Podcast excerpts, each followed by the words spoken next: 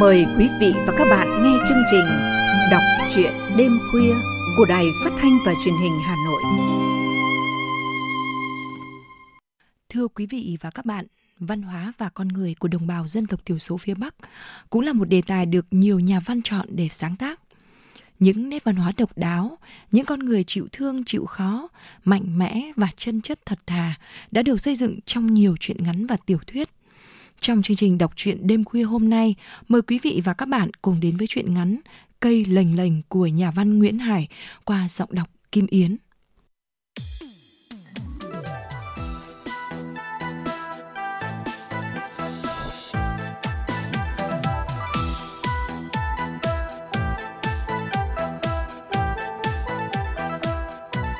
Người đánh xe ngựa chở vật liệu của xí nghiệp phôi đá Bình Thanh cho hai thầy trò ông họa sĩ đi nhờ từ thị xã lên Giang Mỗ. Quốc lộ 6 lên Tây Bắc ngày ấy còn nhỏ và mặt đường mới chỉ dải đá cấp phối. Chiếc xe cứ lúc lắc với đệm nện trên đường nghe khô khan rời rạc. Đến Giang Mỗ, người đánh xe giật cương cho ngựa dừng.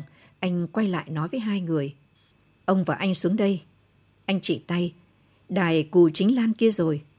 Từ đấy theo đường mòn về phía tay phải đi vào, bao giờ thấy suối là đến, vì chỉ lội qua suối, đi lên hết dốc là nhìn thấy làng Giang thôi. Hai thầy trò cảm ơn người đánh xe, rồi xách đồ nghề đi lại chỗ đường rẽ. Họ nhìn qua bên kia đường 6, nơi mà người đánh xe gọi là Đài Cù Chính Lan, thì thấy một vuông đất rộng. Ở đó phía bên phải là tấm bia đá cao to, đặt trên bệ tam cấp xây chắc chắn. Trên tấm bia, người ta khắc công trạng anh hùng liệt sĩ Cù Chính Lan, dùng lựu đạn đánh xe tăng địch trong chiến dịch giải phóng Hòa Bình năm 1952. Cách đó vài bước chân, phía trái là xác chiếc xe tăng do anh Lan đánh hỏng nằm trên sàn đá, đầu chúi xuống, ụ pháo trên chiếc xe quay ngang, nòng pháo đã bị cưa cụt, nắp xe hở hoác, trông rõ tang thương. Một con chim chìa vôi đậu trên đầu tấm bia đá nghiêng ngó nhìn xuống xác chiếc xe tăng rồi bay vụt đi.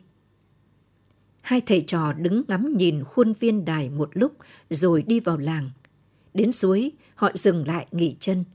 Khi ông già châm tẩu thuốc hút, người học trò nói với ông. Thưa thầy, em nghĩ ở Đài Cù Chính Lan, nếu như phía sau tấm bia và xác chiếc xe tăng được mở rộng ra, rồi dựng lên một bức tường dài, không cần cao lắm. Trên đó cho đắp phù điêu, mô tả lại trận đánh xe tăng của người anh hùng. Còn lối vào có thể cho lát đá, không cần lát kín, mà chỉ đặt ngẫu hứng, từng phiến đá không cùng cỡ, để không phá vỡ cảnh quan núi rừng. Như thế chúng ta sẽ có một đài tưởng niệm đích thực mà giản dị. Ông già buông tàu, nhả khói, nhìn người học trò. Anh có ý tưởng tốt, tuy nhiên cấu trúc cụ thể của đài còn phải bàn. Nhưng cũng là nói vậy thôi, bây giờ chắc chưa có điều kiện. Giữa những năm tháng này mà người Mường ở đây đã biết dựng một cái bia để ghi nhớ một chiến tích, một công trạng, một con người. Như thế là quý rồi. Tôi chỉ ngại rằng sau này khi ăn sung mặc sướng rồi, người ta quên hết thì buồn. Chuyện trò một lát, hai thầy trò vượt dốc vào làng. Nhưng khi vào đến làng, ông già lại bảo đi tiếp. Vì còn đường đi, nghĩa là còn xóm làng, còn người ở. Kinh nghiệm nhiều chuyến đi thực tế cho ông thấy, tiếp xúc với thiên nhiên càng yên tĩnh, càng nguyên sơ, càng dễ bộc lộ mình.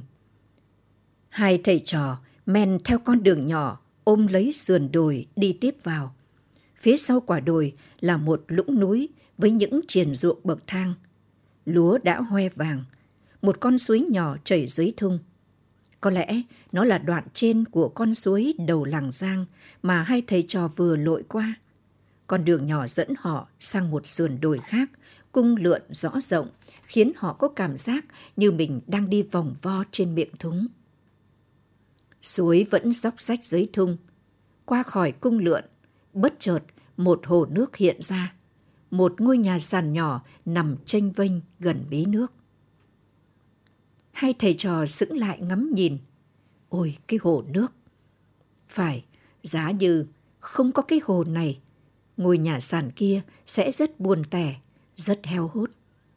Nhưng có hồ, gương nước chảy ra mênh mang, thoáng đãng, làm cho ngôi nhà trở thành một nốt nhấn của cảnh quan, một điểm sống mộng mơ. Người họa sĩ già đưa tay lên ngang trán che bớt ánh sáng, tàn để có thể phóng tầm mắt ra xa. Ông đứng đó hồi lâu như say với núi đồi mây nước. Có lẽ một mô típ, một chủ đề cho một tác phẩm hội họa đang đến với ông. Ông vốn là một họa sĩ phong cảnh tài hoa, một con người yêu thiên nhiên đến say đắm. Chính ông đã dạy người học trò của mình biết tiếp xúc với thiên nhiên một cách thân ái. Ông nói chỉ có thiên nhiên mới mang cho con người sự thanh thản tự tại. Bởi vì, theo ông, thiên nhiên cũng giống như hội họa, đó là những người bạn kiệm lời nhất. Lát sau, ông cùng người học trò đi về phía ngôi nhà. Đến nơi, hai thầy trò theo nhau lên thang. Trong nhà chỉ có một ông già người Mường đang ngồi hút thuốc lào ở bếp. Người Mường không làm nhà bếp riêng như người Kinh, mà khuôn viên bếp lại bằng những khung gỗ hoặc bương rộng khoảng 2 đến 3 mét vuông, đặt nó ngay giữa ngôi sàn, lùi về phía sau vách. Ông già họa sĩ ngả mũ. Chào bố. Ông già chủ nhà gật đầu. Chào cán bộ. Nói rồi, ông với tay xách ấm nước và lấy 3 cái bát trong cái giỏ treo trên cột bếp, đem lại gần cửa vóng. Người Mường tiếp khách quý ở gian giữa, gần cửa vóng. Ông già rót nước vào bát và mời. Các cán bộ uống nước đi. Ông già họa sĩ đưa hai tay bưng bát nước lên ngang mặt. Có lời mời rồi uống. Người học trò cũng làm như thế. Ông già họa sĩ đến bên bếp, lấy cái điếu cầy rồi quay lại chỗ ngồi. Ông chậm rãi tra thuốc vào nõ và châm lửa hút. Ông rít một hơi dài. Tiếng điếu kêu giòn tan. Hút xong, ông ngửa mặt lên xà nhà, tròn miệng nhả khói. Từng vòng khói tròn rất đều lần lượt nở to ra, uốn lượn bay lên. Ông già người Mường tỏ vẻ thích thú lối hút thuốc vừa dân dã và điệu nghệ ấy. Ông già họa sĩ nói với ông già chủ nhà rằng hai thầy trò ông muốn ở lại đây ít ngày để vẽ tranh.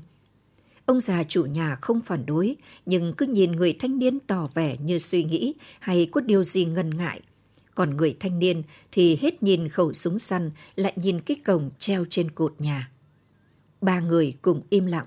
Một lúc sau, ông già họa sĩ nói thêm để ông già chủ nhà biết công việc của hai thầy trò và nói cả chuyện cơm nước ăn ngủ. Ông già chủ nhà lắc đầu gạt đi. Không lo chuyện ăn ngủ đâu. Người Mường mình có câu, khách đến nhà ăn cơm, trầu ra đồng ăn cỏ. Mình nghĩ chuyện khác. Nhưng thôi, các cán bộ cứ ở, đồng nhau thêm vui thôi.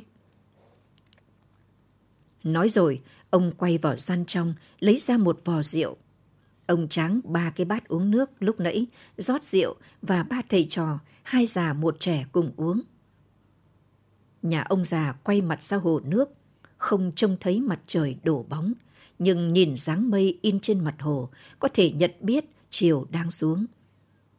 Gió đưa, mùi nước hồ nóng ẩm vào nhà, có tiếng mõ trâu lốc cốc rất nhỏ, và hình như cả tiếng cối nước giã gạo thình thịch, mơ hồ nơi xa. Ông già người Mường nhìn ra cửa vóng bảo, con gái tôi đi nương về đấy. Hai thầy trò ông họa sĩ cùng nhìn ra phía hồ, một chiếc thuyền nhỏ, một cô gái đang chống sào đưa thuyền về. Người con gái rửa chân bước lên thang, vào nhà, cô bỏ sọt măng bên bếp, rồi đi lại chỗ ông bố đang tiếp khách. Cô thu váy, ngồi xuống cúi đầu, đặt một tay lên ngực lễ phép. Chào các cán bộ. Ông già họa sĩ xúc động trước cử chỉ lễ độ của cô gái, nên ông cũng cúi đầu chào. Chào cháu. Ông bố nói với người con gái, hai cán bộ muốn ở lại nhà mình ít ngày để vẽ phong cảnh ở đây. Ông quay lại phía hai người. Đây là con gái tôi. Nó là sao? Nhà chỉ có hai bố con thôi, nèo người buồn lắm. Giờ có cán bộ về ở, vui đấy. Ông già họa sĩ nói, tôi tên là Trầm, làm nghề vẽ tranh. Còn anh bạn trẻ này tên là Huỳnh Lâm, sinh viên mỹ thuật. À, tức là theo học nghề vẽ như tôi. Cô gái cúi đầu dạ một tiếng nhỏ rõ ngọt. Không bao lâu, hai ông già đã trở thành bạn thân của nhau. Một ngày, hai ông bạn già dẫn nhau vào núi tìm đá phấn. Trong những cuộc rượu tay đôi, không rõ hai ông già chuyện trò qua lại thế nào mà nảy ra việc đi lấy đá. Theo ông già người Mường mô tả thì đó là loại đá hiếm. Nó không nằm lộ thiên mà ở sâu dưới đất. Khi mới đào lên, đá có màu trắng đục ngả xanh. Không quá rắn, ta có thể dùng dao đục đẽo gọt theo ý thích. Nhưng rồi theo thời gian, đá rắn lại lên màu xanh ngọc. Và đá càng rắn, đánh càng bóng đẹp. Nếu đúng vậy thì đó là một chất liệu tốt để thực hiện các tác phẩm điêu khắc. Nhờ ông già người Mường giúp sức, ông già họa sĩ đã có được một phiến đá lớn. Ông vui lắm và xin phép ông bạn mình để chuyển ngay phiến đá ấy về Hà Nội cho vợ ông. Bà vốn là một nhà điêu khắc có tài. Hôm nay sớm ra, ông già người Mường xách nỏ vào rừng kiếm keng. Người Mường gọi tiếng keng tức là kiếm thức ăn. Nhà chỉ còn hai người, anh sinh viên trường mỹ thuật và cô gái trẻ chủ nhà. Anh không đi vẽ mà ngồi ghi chép những điều cần thiết của đợt thực tập và xếp lại những bức phác thảo. Anh phun cồn lại cho mấy bức chỉ than. Vừa làm, anh vừa nói chuyện với cô gái. Anh nói, sao ơi, anh thấy ông già em rất mê săn bắn. Vài tối, anh lại thấy ông đeo đèn, xách súng vô rừng. Anh thích theo ông già đi săn lắm, nhưng ngại, ông ấy không cho nên không dám hỏi. Vô rừng không bắn được thú thì cũng được xem rừng đêm. Sau ngồi xuống bên anh, cô xem những bức ký họa và cả tập hình họa, gồm những bài tập anh vẽ ở trường. Cô vừa xem vừa nói với anh. Nào, anh thử hỏi đi. Bố em ít nói nhưng mà dễ tính. Chỉ phải cái cục thôi. Lúc hiền thì hiền như con gấu ngồi ăn quả trám ấy. Lúc nóng thì như con báo bị mất mồi ấy, sợ lắm. Ngoài trời, sương đã tan hẳn, mặt hồ như đã tỉnh ngủ. Nước sáng lên lấp loáng. Tiếng chim chóc náo nức quanh nhà. Có tiếng con gì kêu rõ to mà rứt gióng. Lâm bụm miệng nhại theo. Bắt tép kho cà, thóc lép nuôi gà, xách dép cho bà. Khi không nghĩ ra câu gì để nhại theo, anh quay lại nói với Sao. Con chim kêu kỳ quá em nhỉ? Sao che miệng cười. Lâm hỏi. Ủa, sao em cười? Sao lắc đầu bảo. Đấy không phải là chim mà là gà. Người Mường mình gọi là gà gô đấy. Gà gô nhỏ hơn gà nhà. Cái con kêu bắt đép kho cà là con trống. Còn con mái đáp lại nhỏ hơn. Nó kêu tắc tắc tắc. Đấy, nó kêu đấy, anh nghe thấy không? Lâm nghiêng tai rồi gật đầu cười. Thích nhỉ, giá có được một đôi. Không đen đâu, mùa này không ai bắt gà gô. Nó kêu thế là đang đưa con đi kiếm ăn đấy. Bắt nó mùa này gầy lắm vì nó phải nuôi con. Anh bắt thì ai nuôi con nó? Sao nói chuyện nhưng vẫn lật mở tập tranh xem tiếp. Lúc xem đấy mấy bức ký họa chân dung mấy cô gái, cô quay sang hỏi Lâm. Anh Lâm ơi, ở dưới xuôi, con gái ngồi cho anh vẽ thế này à? Lâm giải thích. Đấy là những bài tập của anh.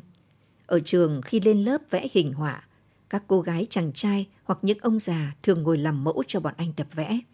Họ là những người mẫu do nhà trường thuê. Sao ơi, bữa nào rỗi, em ngồi cho anh vẽ nghe. Cũng phải ở lỗ. Lỗ tiếng Mường có nghĩa là ở trần không mặc quần áo. Như thế này á? Vậy thì xấu hổ lắm, không ngồi được đâu. Lâm quay hẳn người lại, anh nói nhỏ nhẹ. Sao này, những lúc em ngồi kéo sợi, nom em đẹp lắm, nhất là những hôm em để tay trần. Sao hỏi thật thà, tay em đẹp lắm à? Đẹp lắm. Hôm nay em không đi nương, cũng không xuống đồng. Em ngồi kéo sợi cho anh vẽ nghe. Sao cười, ngần ngừ một lát, rồi cô đứng dậy, vào gian trong. Lấy sa vào mùng, đựng những con lò, bông trắng muốt ra gian ngoài. Cô để sa gần cửa vóng, rồi ngồi xuống, đưa con lò mồi sợi. Lâm kẹp giấy vào bảng vẽ, anh ngồi gần như đối diện với sao, nheo nheo mắt nhìn rồi nói với cô. Em đưa cái sa lui ra và ngồi chếch lên một chút. Thế, ngập ngừng một lát anh nói tiếp. Em để tay trần được không? Cô gái bỏ áo, cuốn lại cặp váy, đỡ lấy bộ ngực, để lộ cái yếm trắng căng đầy. Đôi vai trần hiện ra trắng nõn. Lâm nhìn cô lạc đi giây lát. Anh cúi xuống vạch đường chỉ đầu tiên trên mặt giấy croquis trắng tinh. Đến gần trưa, Lâm hoàn tất bức phác thảo. Sau bỏ xa sợi, quay sang xem tranh. Cô suýt xoa. Ôi, đẹp quá. Có giống em không? Giống, nhưng người trong tranh đẹp hơn. Vừa lúc ấy, ông già từ rừng về, tay cầm nỏ, tay xách thú. Lâm đặt tranh sang bên, đi ra cửa chào. Bố đã về. Nhìn tay ông xách con thú bắn được, anh nói như reo lên. Ôi, bố bắn được con dím này. Sao cũng ra theo anh, cô bảo. Không phải đâu, con giòn đấy. Ông già lên thang cười, ông nói với Lâm. Con giòn, con dím giống nhau nên dễ nhầm. Lông con giòn trắng, nó khác dím là không xù lông bắn lại khi bị săn đuổi. Giòn thường đi ăn đàn 2-3 con, nó rất thích về nương sắn, bới củ ăn. Giòn có tật là chỉ đi đường quen, khi thấy có dấu lạ mới tìm đường khác. Biết vậy, người đi săn khi tìm được vết chân giòn đi, đặt một vật lạ ngáng đường. Thế là thế nào, giòn cũng tìm đường rẽ, không bên này thì bên kia, vậy là trúng bẫy. Ông già đưa con giòn cho sao đi làm thịt, quay ra nói tiếp với Lâm. Thịt giòn không thơm như là thịt nhím, nhưng mà ngon hơn thịt gà mái nhiều. Dạ dày giòn để nguyên cả phân non, cỏ, phơi khô làm thuốc chữa đau dạ dày tốt lắm. Hàng trăm người dưới xuôi thường lên đây tìm mua dạ dày giòn với dím. Nhà mình vẫn bán được luôn. Lâm mới ở đây được ít ngày mà anh đã biết thêm nhiều điều lý thú về con người và thiên nhiên của rừng Mường, đất Mường. Khi nghe ông già giảng giải về giòn với dím, giá như lúc khác anh đã hỏi được ối chuyện. Nhưng lúc này, đầu óc anh đang bị bức phác họa về sao thu hút, nên anh cứ ngẩn ngơ như người đãng trí.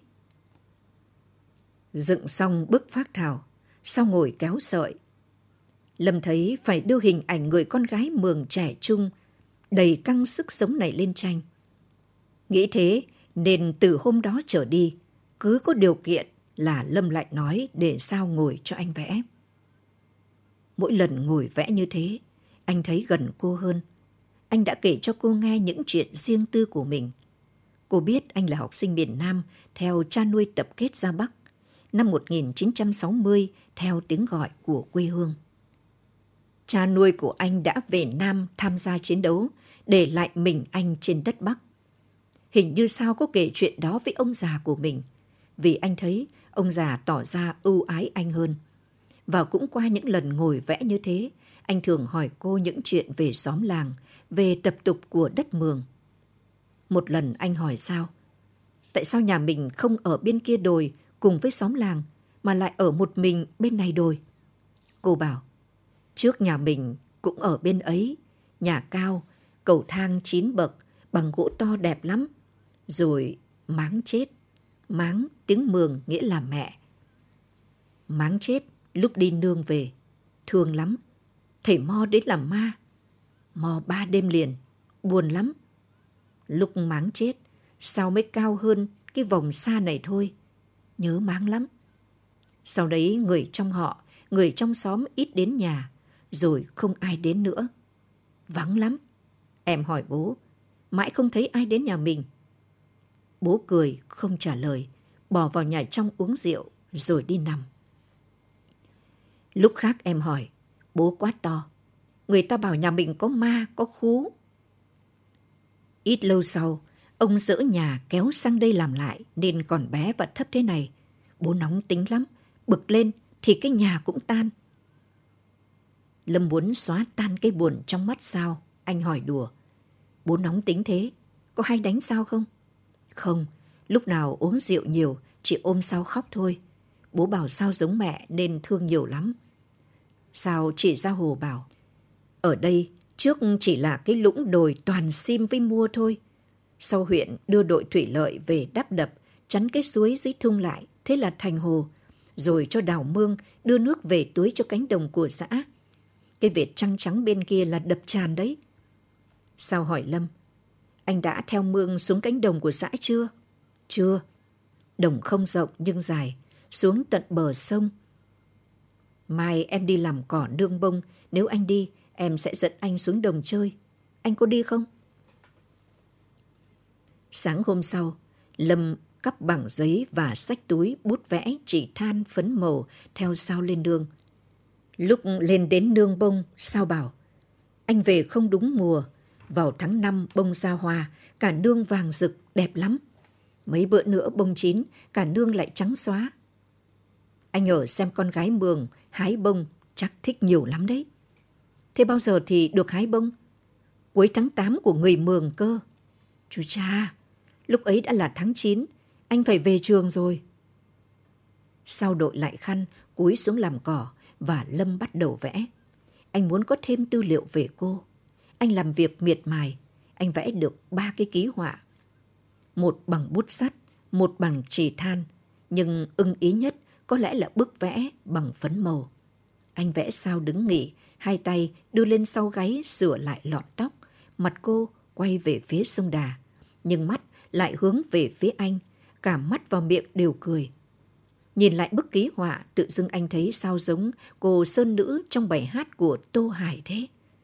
Cũng một chiếc thắt lưng xanh, một chiếc khăn màu trắng trắng, một chiếc vòng sáng lóng lánh với nụ cười nàng quá xinh. Anh lẩm bẩm và hát thành lời. Nàng ơi, tôi đã rút tơ lòng. Mà có lẽ anh đã rút tơ lòng thật, nhưng không phải bằng những nốt nhạc mà bằng những đường nét, những mảng màu. Phải, nhất định anh sẽ có một bức chân dung về Sao, nhưng vẽ như thế nào thì thật là khó. Anh vẫn suy nghĩ để tìm một mô típ, tìm một không gian, một bố cục mà chưa tìm được. Hình ảnh những cô gái lên tranh của những bậc thầy tài hoa không ít, những cô gái nông thôn trên tranh lụa của Nguyễn Phan Chánh, những cô gái tân thời trong những bức mùa hè, mùa thu của Lương Xuân Nhị và thiếu nữ với hoa sen của Nguyễn Sáng, thiếu nữ bên hoa huệ của Tô Ngọc Vân đều đã đạt tới đỉnh điểm của nghệ thuật tạo hình rồi, dễ gì vươn tới đấy. Giờ muốn có một cái gì của riêng mình, nghĩ mà thấy ngợp.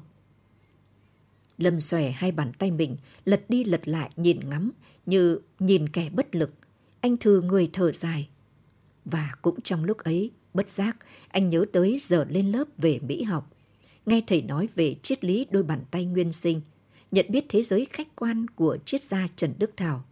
Anh lại mỉm cười, tự nắm đôi bàn tay mình lại, như để củng cố lòng tin ở nơi mình. Còn thầy Trầm, người trực tiếp hướng dẫn anh làm luận án tốt nghiệp, lúc nào cũng nhắc, lao động nghệ thuật cũng phải có lòng dũng cảm và phải tự tin. Lâm cứ ngồi, nhìn chăm chăm vào bức ký họa về Sao mà suy ngẫm. Anh không để ý Sao đã đến bên anh. Cô vòng đằng sau, đưa hai tay bịt mắt anh lại rồi hỏi. Anh Lâm nghĩ gì mà cứ ngồi đăm đăm vậy? Nghĩ về em. Sao phải nghĩ về em? Nói chính xác hơn là nghĩ để vẽ về em cho đạt. Sao kéo anh dậy. Thôi không nghĩ nữa, bây giờ đi bới sắn nướng ăn, rồi xuống đồng, xuống bờ sông Đà chơi.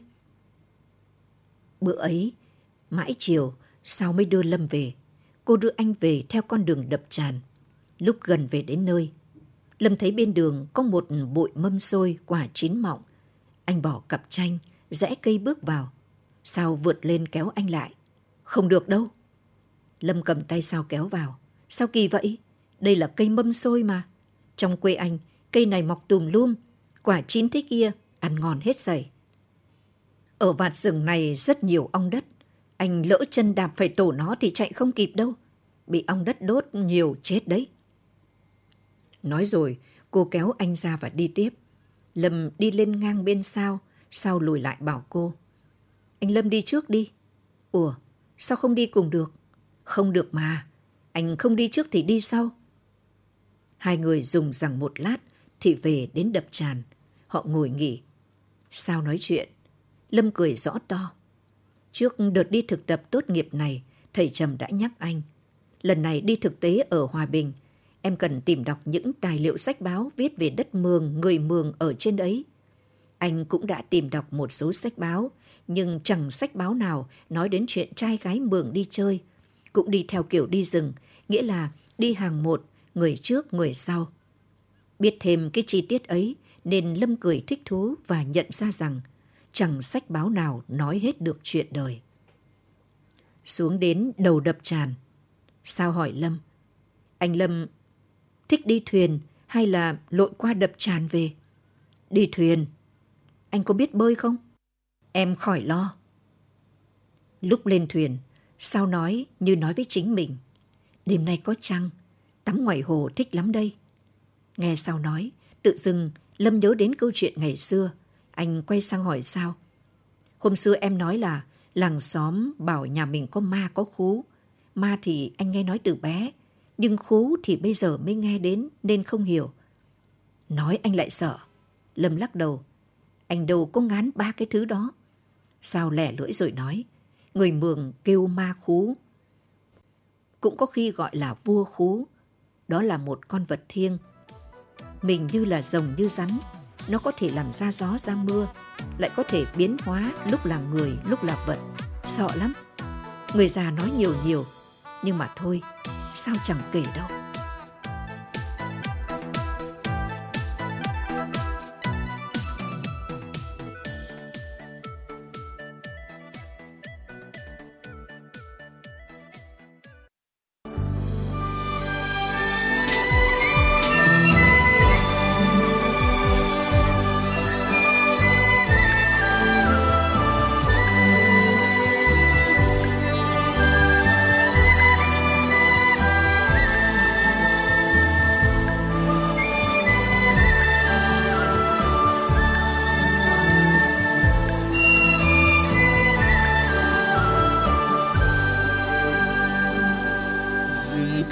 Xanh lá muôn đó hoa mai mừng đón xuân về, vui trong nắng vàng từng đàn bướm trắng bay khắp rừng hoa, ngập ngừng bên suối nước reo quanh mình như muôn tiếng đàn, bâng khuâng nỗi lòng nhịp sáo ai đưa tiếng ca rộn vang.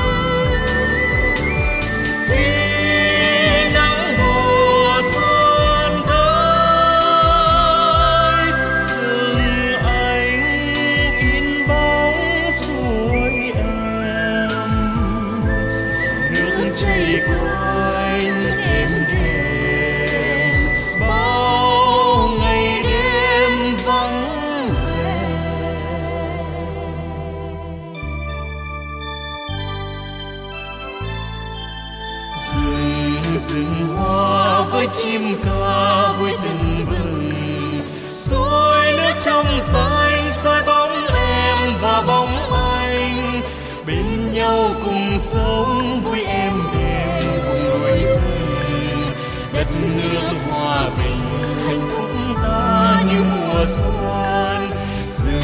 Rừng hoa với chim ca với từng bừng, suối nước trong xanh soi bóng và bóng anh, bên nhau cùng sống vui êm đềm cùng núi rừng, đất nước hòa bình hạnh phúc.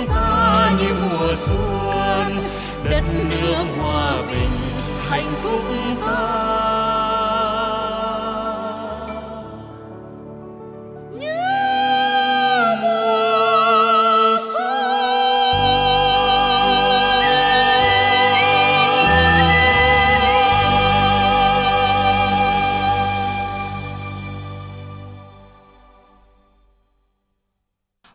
Và các bạn vừa nghe phần 1 của truyện ngắn Cây Lềnh Lềnh.